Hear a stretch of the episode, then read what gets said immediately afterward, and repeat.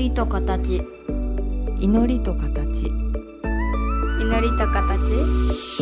祈りと形。この番組は真言宗僧侶天野幸雄と大原美術館の柳沢秀行が祈りの世界その世界が形となったアートのあり方をテーマに言葉を織りなすトーク番組です目に見えないけど感じるもの。それが祈りの世界。その世界が形に転じたアートの世界。全く別分野で活動する2人の少し不思議で面白深い問答にお付き合いくださいませ。祈りと形。明けましておめでとうございます。本年もよろしくお願いいたします。祈りと形の時間がやってまいりました。お相手はあ真言宗僧侶天野幸雄とよ大原美術館の柳沢秀幸です。ろしくお願いします。よろしくお願いします。改めて明けましておめでとうございまおめでとうごすざいます。早速なんですがはい。こういうさんの年越しってうんうん。どうやって進むんですか？年越しですか？なんか行とかされるんですか？いや淡々とですけどね、うん。あのもう大体季節行事が決まってますのでね、うん。えー、大体12月の20日頃に世話人会という大株主総会みたいなのがあるんですけども今年はもうあ去年はもうとてもえとても。それはお寺さんの檀家さんの？そう檀家さんのはい。役員さんが集まってうん。会計報告したり、うんこういうことを来年はやっていこうと思うから協力よろしくねいうようなことがあるんですけど我が構造上は多分倉敷で一番その会議の時間が短いんじゃないかいうぐらいうん。平和的に終わるんですよ。15分ぐらいで終わっちゃうんですたこと今回はもうちょっとそういうの高齢者が多いからね、うん。いうことでもう文書でいいよって言われて、うん。で文書報告にさせてもらって、うん。それが終わりますともう全て納めなんとか納めなんとかが続くわけですよ。ほうほ姉妹大師とか納め大師とか。ううん。それで行事をこう片付けていって、うん。でまあ大晦日が来るのを待つんですね、うん。うん、できる範囲のそう掃除お飾りをした上で私方は11時夜中の11時に大晦日の11時にお水をかぶってえ？11時夜中の11時にそうですそうです。お水をかぶって「紅白歌合戦」が一番のクライマックス頃に私だけごそごそ席を立つというあのがもう恒例なんですね。えじゃあ当然大晦日の晩は晩酌しながら紅白ってわけにはいかないんですね。あのちょっと早めにあちょっと早めにお蕎麦をもらったり私はうどん派なんでうどんをいただいてうん。ちょっとだけいただいてうん。仮眠を取るんですね、あなるほど。はい、で11時ぐらいにあの各自にですねお弟子さんや子供たちはあの境内にお灯明を飾ってるのでそれに火を入れてくれたり、うんそれからトンド用の薪をくべたりして、うん。暖を取ってくれるんですよ。うん。で私は言うとその間に外にあります水行場っていうのがはい。裏庭にあるんで、そこへ水を張ってうん。でシャプンシャプンとかぶってうん。で体を拭いたらもう着物を着替えて本堂へ入るんですね。すると11時半ぐらいからポツポツと通なお参りの方々が来るんですよ、うん。そのなんとか稲荷さんみたいにたくさん来ませんけども、うん。この人たちがねすっと帰るかな思うとお堂へ上がりたいんですよ。おそれから私はもう夢中になって拝んでますから、うんうん。気が付いたらお堂がいっぱいになっとるじゃんっていうのが毎年の流れでうん今回多かったですねあ本当はい僕ら初詣っていうと神社に出かけることが多いし、えっと、除夜の鐘っていうとお寺さんが疲れるわけですようんうんねさすが日本人らしく神仏混合で。うん。でもあの除夜の鐘ってどの宗派の方お寺さんも疲れるんですか？基本鐘楼があればでしょうけどあれば。うちは鐘楼堂がないのでうんうん。除夜の鐘はないんですよね。う、ん。で除夜の鐘いうのは鐘いうのは基本的にお寺から起こる合図っていう感覚だと思うんですうんうんうん。よだから時間の字って日にちの日に寺と書くんですから、はいはい。ですからあれ神社とか寺とかでこだわりなくてあれが鳴ったらうん。新年来ましたぜっていうこうおおらかな感じで始まってるはずなんですようん。もともとは。うん。それで皆さんがすごく勘違いされるのは氏神鎮守さんそれから斎徳神っていう、はい。あのー恵方から来られる新しい年神様を迎えるいうのがもともとの習わしで、うん。そこに仏教がお邪魔してるわけですから、うん。仏教式に神様を迎えるいうのが大晦日からお正月にかけての儀式なんですよ。ああなるほどね、はい。うん。ですからうちも、えー、善人ごま言ってねあの、うん。良い神様のおごまはいはいいうことで、うん。このお在所を消滅しますので、うん。この清らかな空間にいい神様ああのよりどころしてやってきてくださいって拝むのが大晦日のおごまということで私たちは拝んでる、まさにそれが夜の11時から始めて、うん。で気が付くとあたりに、まあ、皆さんがはいはい。お堂の中にいらっしゃってと、でそれのおごまというか、はい。何時頃までやるんですか、もうと1時前には一応本当はねうん。一人ならばうん。気が済むまでやりたいんだけれども、うやっぱさすがに寒風吹きすさむ。ん。日が上がってる時はほのかにあったかいですけど、うん。あれなのでうん。あのゼロではない限りやっぱりちょっと早めに切り上げて差し上げるようにはしてるんですけどもね。そうですよね。あのやっぱ清らかな気持ちで年を越したいと思ってね、うん。あのお堂の中に入らせていただくけどもひとたびそこに入ってしまったら終わるまで出れないですよね。うんそうなんですそれとねあのうちは薬師如来それから日光学校両菩薩。うん。それに眷属として十二神将の、うん。まあ、ご尊像仏像がはい。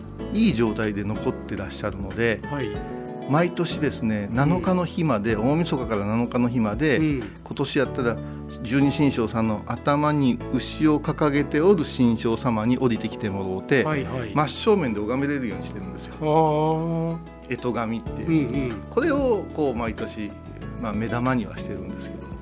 そうかそうか。仏様といっても、まあ、仏教の教えの中では神様神将様がいらっしゃるから、はでそちらがお祭りされていて、ん。十二神将ってあれ干支に対応してるんですか？大丈夫しますよ。あなるほどあねのまあふ古くは12体の神将ですけども、おどこかのタイミングでも当時さんあたりの十二神将さんちゃんと掲げてるかな、えうん。干支が全部頭の上に。あなんですよね。うん。あれが結構な、まあ、人気でねうん。あの分かりやすさもあってうん。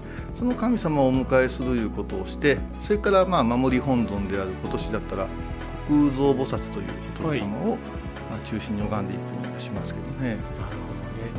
今7日の日までっておっしゃったけれども、うんうん。その7日の日まではうん。1日の中のこの時間帯、いつものルーティンでこの時間帯に拝むんですよなのか、うん。いやお正月特別バージョンでプラスアルファあったりするんですか？あもう私方はそう特別バージョンないですね。朝起きてからの、お動き出すまでは基本決まった拝み方をしますね、うん、意識を変えていくところはあるけれどもあまりこう変えないですね。なるほどね。となるともう大晦日の晩本当に新しい年を迎える瞬間に、うんうん。まあ言っても2時間ぐらいずっと、ね。はい。拝んでらっしゃるけど、あとはもう粛々といつも通りなんですか、そうですね、えー、と朝は起き、まあ、片付けをして、うん。まあ、大晦日にごまの日あげてるお寺が全国にどのくらいあるんやろうなってこの間先輩に笑われましたけど、うんうん。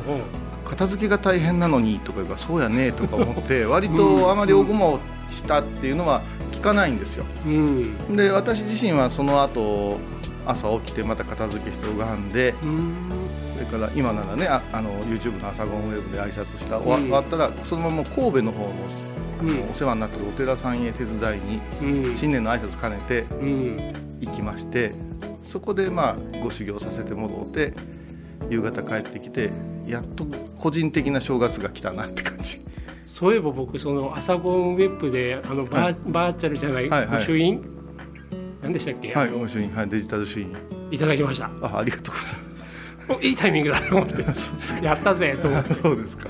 ちょっとねあの全編あの聞かせていただくわけにちょっといかなかったんですけどもあいえいえ。お正月のちょうど終わりがけのところで合わさせていただいたら、ああそうですか。ちょっとバタバタ今年はしたんですけど。まあそうやって流れは大体ほぼ一緒です。なるほどということは同じご収支の中でも、うん。本当に大晦日をごまを炊いて過ごされるとこまではとされないところもあるわけですね。はいもう早く休むよ言うで朝が早いよっていうところもあるし、それから一晩中にぎやかに鐘ついてるよいうところもあるし、うーん。これはねもう全然決まりというよりその場所とねうん、地域性ですから。あなるほどね、うん。だから各あるべきっていうよりも割と裁量は各お寺さんに任されてるわけなんですね。そうだからね、うん。本山あたりがさか、その国でいうと政府が決めたようなことを考えてる人結構いるんですけど、本山がむちゃくちゃルーズでそのお寺様にお尋ねくださいいう感じ。なるほどね。わ、かりました。えーとじゃあ1曲入れてこの後は先ほどのあの水をかぶるというお話を伺おうと思いますけれども、えー、1曲いきましょう「ヒアカムスダさんビトルズ」はい、はい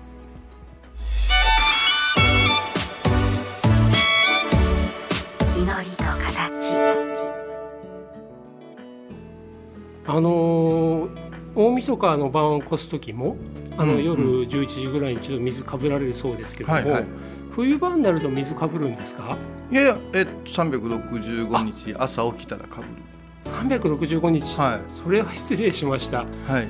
じゃあ冬の寒い時だけのスペシャルバージョンのその寒行というか寒修行みたいなものっていうのはそれはそれであるんですか？あありますね。はい。それはどどんなことをされるんです？あのーまあこの8日9日10日あたりからまあうん。寒入りなんて言ってね、うん。言いますから皆さうん寒行寒行言うんですよね、うん。昔は托発に出たり、あの津山美政の方でいまだにこうおばあちゃんとかおじいちゃんを連れてご栄華を唱えながら、うん、各家を札を持って歩いたりのも寒行なんですね。それから和尚さんが個人で行者として課せる寒行もありますね、あ僕なんかイメージしてたのはまさにそれで、うん、なんでこんな寒い時に水かぶるんだろうみたいなのが、うん。なんか冬場ならではの修行なのかと思ってたけどそうでは、まあ、それもあるけど、まあまあならではでされてる宗派やお坊さんもいらっしゃるけども、うん、私方は、まあまあ、私のもう門下というか周りの先輩たちはずっとかぶってらっしゃるんで私もつられてずっとやってるからど、うん、もう朝は顔洗わんのと同じぐらいの感覚になってしまうんですよね。あのかぶらんかったら。あの水をかぶる場所なんていうんですか？水場？あ水行場。水行場、はい、あのお寺さんの本堂の脇にひょってはい、うちはうちは作ったんですけどね。あの、あのー昔はあのお寺ちょっと老夫婦が住んでましたんで、はい。結構古いあの、うん。お風呂だったんです。その時はそこの風呂場でかぶってたけどいや冷たかったですよね。そこでかぶるのも。うんえ、うん。えふ風呂場の方が？風呂場の方がねあこれはでもまあすごいレベルの話なんですけどうん水道水って冷たいですよ、はうん、うち今井戸なんであうん。井戸って基本的にそうですよ1415ね度でしょ？うんうん。ただまあ外のね床というかコンクリのところとか、かぶった後シャリシャリって音がしたりうん。痛えなと思ったらこうここであの体の中で凍っててうん。それでかきみしるようなことは年に何回かあるしうん。あののんびりあの着物着てたら足元から凍ることはしばしばこの辺でもありますよ。あそうそう。水かぶる時って、うん。一応何か一枚羽織るってるんですか？いやいやもうあのパンツまで脱ぎます。うちの場合は、はい。あの滝なんかね皆さんと一緒に入る滝行なんかはうん。白衣着ますけども、うん。はい、個人的な行の時はもう裸ですね。なんかねこういうさんからしたら何当たり前の日々過ごすことを根掘り葉掘り聞いてんだみたいになるかと思いますけど、はい。えーでも今年年末が急に寒かったじゃないですか。今年ねうん、あの余裕かましてたんですけども、うん。このこの去年の年末から2930ぐらいからちょっとこれやばいなって思う寒さでうん、LINE が入るんですよ先輩たちから、ええ指がかじかむとか。足元から記憶がなくなったとか結構楽しんでらっしゃるんですね皆さんね。あのねう。んむちゃくちゃポジティブですよ。でお前はバスタオル使ってんのか？俺はタオルだよって言ったらもう一人の先輩が「いや俺日本手ぬぐい」って「いやそこの意地の張り合いいるかね?」って思うんですけど うん。私は膝からかけていって、うん。肩で胸に刺激を与えて頭頭頭ってかぶるんですけど、あうん。あそんなことしだといきなり頭からいけとか、まあ、言い出したらキリがないんですよ。あのもうみんな痩せ我慢と意地っ張りの集まりなんでさっきあの年末年始の過ごし方もちょっとお寺さんごとにそれぞれ違うっていうお話、まあおおらかなんだなって伺いましたけど、水のかぶり方ってお約束ないんですか？一応ありますあります。もちろん水をあの水の角を取るでね沈めて、うん、そしてまあ、清めてくださいって。まずこう口の中に入れた瞬間に内側を清めるんだけれども、うん。そういうやり方あるんだけど、ん。だんだんだんだんまあ維持の張り合いみたいな。なるほどね、うん、だから、まあ、水をかぶってこれがねちょっと皆さん意外だっていうんですけどかぶりながらねうん。面白かったことや楽しかったことを思い出すようにするんですよ。うん。それは苦痛を和らげるため。あうんもうそうじゃなしに、うん。楽しいことを考えてる時に体に極度のきつさがあるだけのことで。うん。だから例えばですけど柳沢さんとうんね、うん。あのあのちょっと一杯飲んだねってあの楽しく盛り上がったね、うん。とかいうようなことを、この間面白かったね。とか、うん。あれ美味しかったねなんていうのもこと考えながらかぶっちゃう。だから体がやってることと内側が違う。うーん。いや僕ね実はねこうやって根掘り葉掘り何をやってるか伺った後に聞こうと思ってたのは、はい。なんでそんな寒い時水かぶるんですかっていうのをお聞きしようと思ってたんですよ、はいはいだってね本当に足元凍ってるような時だったり、もうさっきおっしゃったように体に残った、ね水滴が凍ってってなんでそんな苦痛なことをするんだろう。いやもちろん気持ちがシャキッとするとか、うん。いろんなことあると思うんだけどそれに近い話かな。だからあの本当に自分なんだろうな。僕ら僕なんかが思うのはなんだろうな。本当になんか今パニクりましたねあのななんでやるんですか？あだからアーティストで例えたら、うん。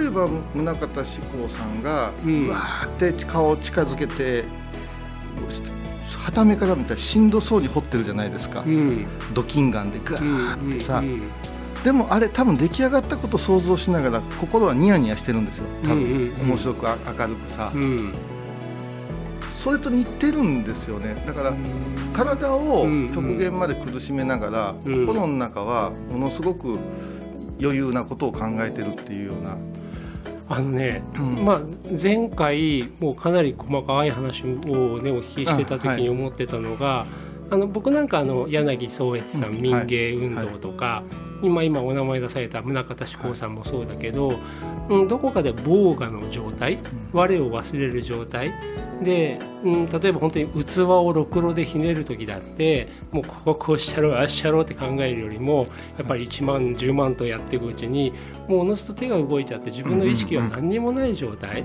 ただ単にそういう状況を作ろうとするために水かぶってんのかなと思ってたんですよ。あでもさっきの、うん。いやその時にすごい楽しいこと考えてるっていうのを聞いて、ああそうかそうかってちょっと思ったのが、うん。あのーなんだろうな人間って多分これなんか大脳生理学とかそういう話にもなるんだろうけどもはい。人間って何かやってたら普通にやってたら辛いことでも、うん。うんあのー楽しくやってるとだんだん楽しいという心持ちとはい水かぶるっていうことがセットになってきて水かぶることそのものが楽しくなってくるとか、あとちょっと例えは違うかもしれないけど、あのー体の部位手とかはい足とかを欠損された方が、もう手がない、うん。足がないけども動かす感じ、うん。自分の中でその動かす感じを出してくると、なくなったはずの手とか足がそこにあるかのように自分で感覚する、うんうんなんかそういうようななんか心の持ち方メンタルの持ち方と、うん、自分の行動とかそれをなんか無理やりじゃないけどそうやってハイテンションなところでセットにするっていうことまでやってんのかなと思ってお聞きしたんです。まあ、もちろんあの若い時からっていうのを補足しとかんといけませんよね。50過ぎてからいきなりやっぱきついですよ。私はもうほんまに19ぐらいからうんやってるんでうん。できますけども、うん。それはまあ置いといてやっぱりそうだと思うんですよね。あの密教っていうのは他の仏教とどう違うとかすごく内面がポジティブでうん。苦行という言葉を使わないんですよね。あ苦しい苦行。やりたいからやってるの何が苦しかりゃっていう感じで確かに冷たい痛いはありますけどもそれ以上に充実感があるうん。感じかな。だからね時々若手の武士さんなんかにねカツンと言うてしまうんですよ。掘る間のね内面を語りすぎるんですよ。あ こんな苦労があっててそんなものねもったいないよって作品の中見たら分かるんだからっていうのと似てて、うん。だからねどっか真面目を笑ってるいうかうん。クスッとしてるところはある、なるほど。でそれは別に車に構えてとか意地悪で上げ足取ったりじゃなああくて違う、ですよね、うん、もう超越してだから合唱して真言唱えるのも、うん。あのある高僧様がおっしゃったのはパブロフの犬なんだよって。あいっつも豊かなことを考えておくように合唱した時にすると合唱したらおのずから豊かなことを考えるようになると。うん。辛い悲しいから手を合わせることを覚えたら、うん。ずっとマイナスのパブロフになるよっていうことをおっしゃるんですね、マイナスのパブロフですよね、うん、だから日本の仏教が悪く言われるのは葬儀からがきっかけとなって始まるところにはいはい。絶望感しかないからさ、はいはい、うん、やっぱ調子のいい時にさスポーツクラブ行きたいじゃないですか、なるほど うん。ね、今ねさらっとおっしゃられたけどやっぱり我々はお寺さんっていうと、うん。一つには死っていうね、はい。お墓があってね、はい。お葬式の時に一番出向きますし、うん。一方あとやっぱ先祖供養家族供養っていうような、そういうつながりですけども実はもうそういうことではなくて日々我々が生きる生き方の時の行動と心持ちの、うん。なんかトレーニングみたいな。でも今トレーニングって言っちゃったけど、うん官業ってやっぱりトレーニング？トレーニングですよね。で、うん。ここでね節分が来るんですよ。う。んだから節分が2月の3日で、うん。1月の28日から私たちは行に入るんです。1週間の、はい、節分向けの、そう、うん。節分っていうのは、うん。やっぱし神様のバトンタッチのタイミングで、うん。そこに邪魔が入っちゃいけんし、うん。私たちも応援してますよいうことでみそぎをして、うん、7日間供養を積んだ最後の日に豆まきなんですよ。うん、豆まきだけがクローズアップされちゃいがちですけども、うん。そういう1週間をやっぱしけじめの中でやるようにはしててね、ってなるとまあ本当に年がら年中もう当たり前のように水をかぶられている、うん冬の寒い時だけ特別にやることではない、うん、ないない。うん、で冬の寒い時にやっていく時にもうお互い、ね、お坊さん同士で、うん。タオルがええんだ手ぬぐいがええんだ わしわしからってやって、はい。もうその場をお互い、まあ、いわば離れた者同士が共有しながらお互い、まあ、ハイテンションにしていく。ますよ。だって私の同門鏡の帳でかぶってるんですよ毎朝。そしたらあやめとこう今日はと思ったらいやあいつかぶってるわと思うんですよ、うん。同じ時間にうん。天野幸雄が倉敷でかぶっとる。あいつは外だっていうのでうん。奮起してる言うからお 面白い意地の張り合いやってるとは思いますけど。でもそれってすっごい面白いですよね。あのー普通、はい。僕なら僕って一人の人間がいて、過去俺あん時あんだけ頑張れたんだから今も頑張れるっていうように、はい。一人の人生の中での頑張れた時あれがあったんだから今頑張ろうとか今頑張っておけば将来っていう、一本の筋だけで見てるけどなんか小井さんとしてインターネットみたいにうん。同時的にそれぞれの場所で水かぶってるから「おーわしが」というより鏡のあいつがかぶっとんじゃけっていうなんかそういうなんか関係性があるわけですよね。空海曰く重々体毛って言葉なんですよ。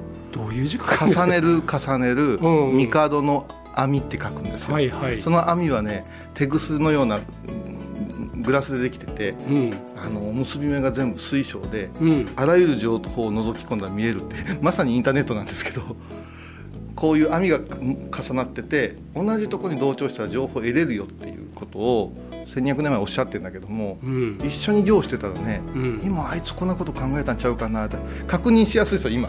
LINE とかあるから。リアルでもねあでもそのインターネット的な世界観っていうのもそうなんですよね。僕らなんかなんか1年3000とかで聞かれるとかなんかうんなんか何でしたっけ？あのなんかやっぱりそういういろんな、はい。まさに今のインターネットのイメージですよね。ああやって世界を捉える形っていうのも空海様語ってたわけです語ってたんですよ。うん。だからドイツのなんか学者さんがそれとインターネットという言葉を合わせてうん。もう気づかれとったんじゃないかなと。で、うん。インターネットの方が遅れてるっておっしゃるんですよね、うん。どういうことか味も匂いも分かるって書いてらっしゃると。うんうん。うん情報として、うんうん。まだまだ我々のインターネットはそこは遅れてるっていう、うん。うん。だから我々のインターネットっていうのは画像と言葉だけで情報のやり取りしてるけれども、はい。まさにそこに匂いとか入ってくるわけですよね。